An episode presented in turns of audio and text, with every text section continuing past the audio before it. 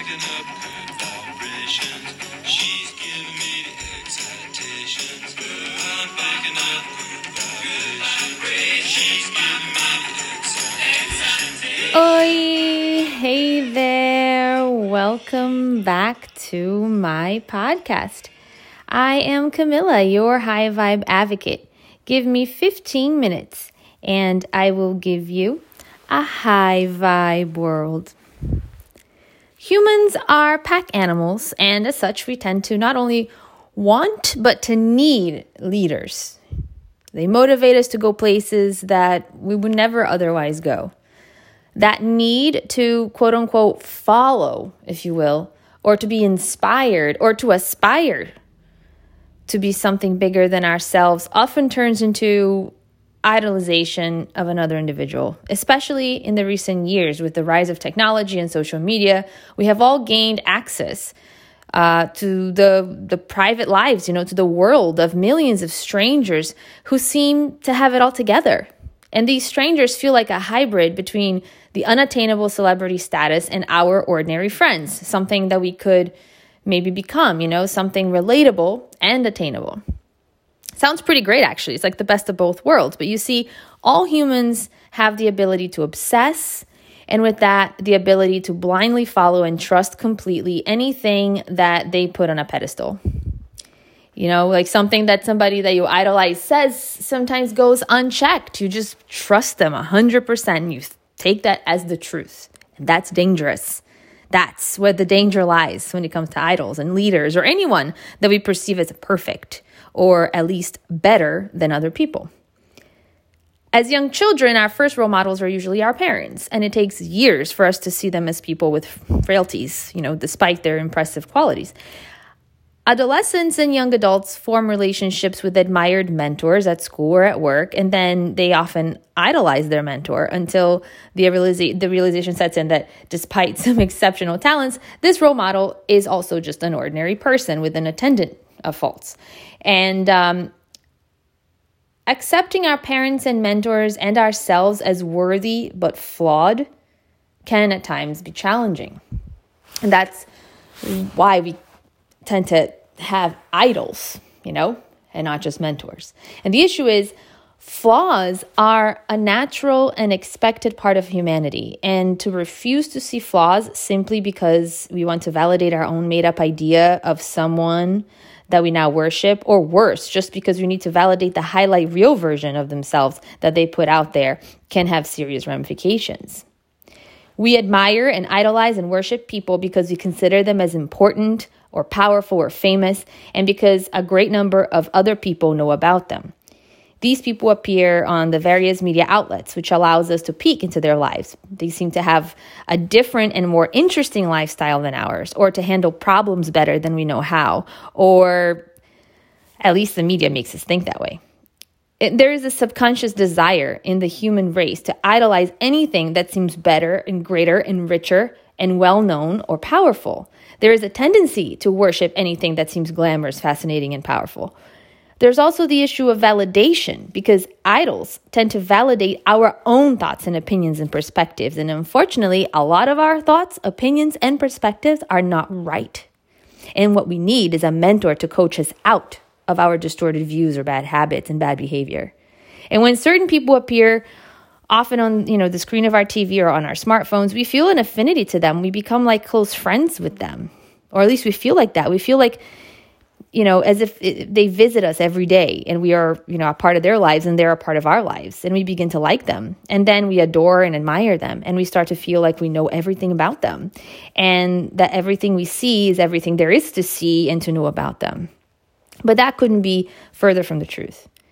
We need to remember that celebrities are ordinary people, just like you and me. They eat and drink and sleep, they go to the bathroom, they burp and they fart, they pick their noses.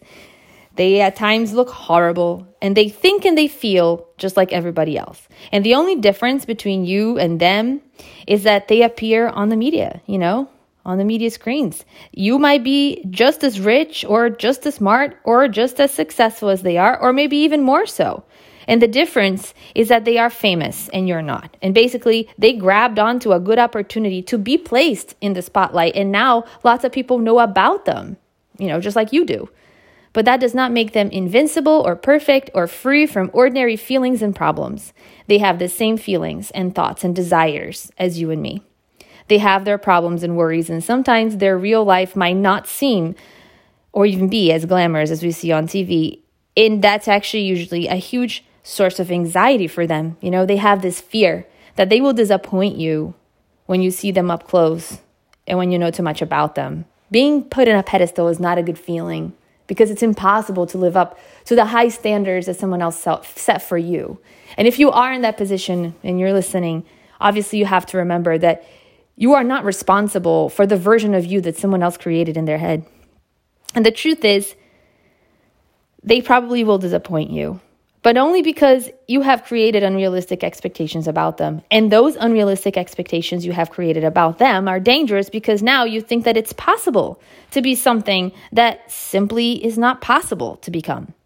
And I'm not talking just about looks. I'm also talking about mental strength and parental skills and patience and balance in life and cleanliness in the home and organization and charitability and kindness and morals.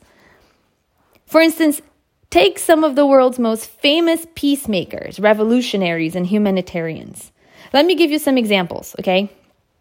Take Gandhi, for instance. He is known for being a peaceful protester, the father of India, and a revolutionary liberator. In fact, he liberated India from British colonialism in 1947, but he was super racist for at least much of his adulthood. He constantly used our equivalent of the N word and said that black people were no better than savages. He thought that whites were the superior race. His protests in South Africa against whites were simply over the fact that he felt that since Indians were lighter skinned than blacks, they should be treated better by whites than the blacks were, but certainly not as, wi- not as well as whites. And he also wrote a few dear friend letters to Adolf Hitler. Yep. When Gandhi wrote to Hitler, you know, at least twice in 1939, 1940, he did so to call for peace. And yes, Gandhi was, by all accounts, an impossibly kind and gracious person who might address everyone as a friend, but nevertheless, it's quite something to see in the 20th century most, you know, revered figures, you know, writing dear friend letters to the century's greatest monster.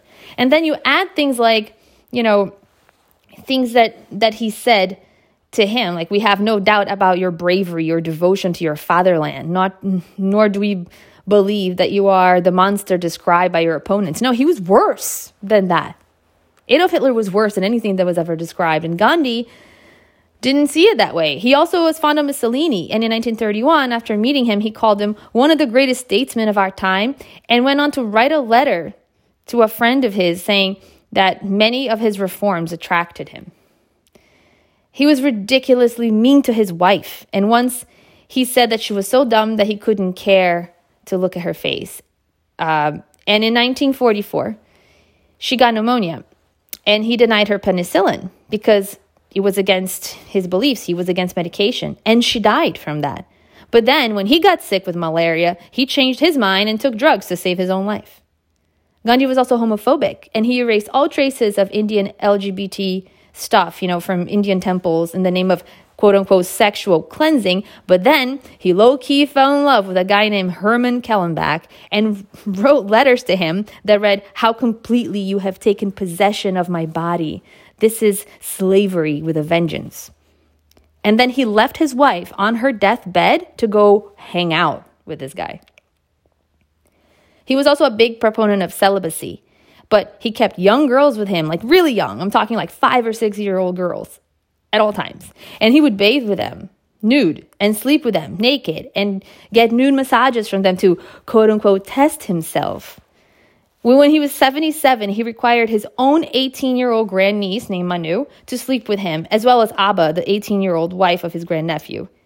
He required both boys and girls to bathe together and sleep together, and if they succumbed to temptation, he would punish them. But then he wouldn't allow husbands and wives to sleep together. And he was so shockingly sexist that he thought women that used contra- contraceptives were promiscuous and that women were responsible for their own sexual assaults. He also believed that fathers should kill their daughters if their daughters had been raped in order to preserve the family honor. And he even cut the hair of two of his female followers because they were being harassed by men. And he did it in order to get the men to stop harassing them because he felt that by making them less appealing to those men, that's how, you know, the problem would be solved. And of course, let's talk about John Lennon, another idolized person who many people love to love. You know, many people see him as some divine guru of love and peace and a political activist, but he couldn't be further from that. He had a wife named Cynthia, uh, on whom he would cheat all the time and manipulate and treat like shit. And they had a kid named Julian um, that he was extremely mean to. Like, for instance, if Julian had a bad, you know, if he had bad table manners, then he would scream and slap Julian. If Julian fell out of line, then he would slap him up. And, you know, listen, I'm not one of the people out there that judges anyone's parenting strategy, especially since I don't have any kids. And I feel like the newer generation probably has lacked a lot of discipline.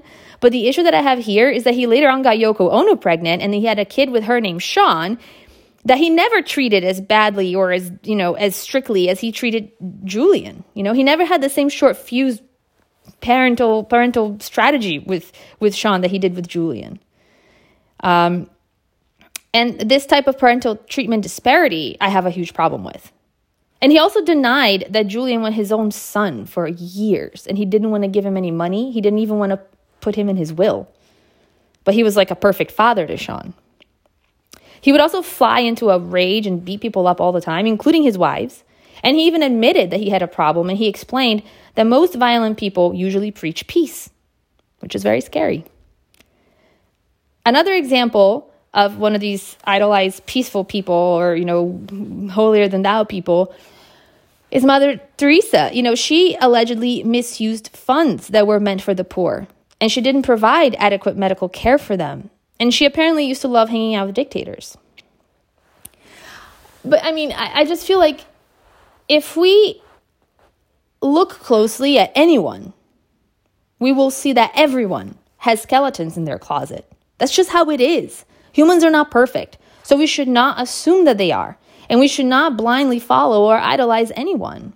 It creates unrealistic expectations for yourself and for the world as a whole, and it causes us to treat people unevenly, giving the people who we think can do no wrong a pass while overly punishing others for the same or less offensive acts. I mean, we are in a whole world of hypocrites, and that is part of our biggest problem because then people they hold the power over you. They know your quote unquote skeletons and secrets and they, they manipulate you into doing what they want because you are trying to save face with this, with society because you created standards, false standards, false hopes, unrealistic expectations that nobody can follow, including yourself.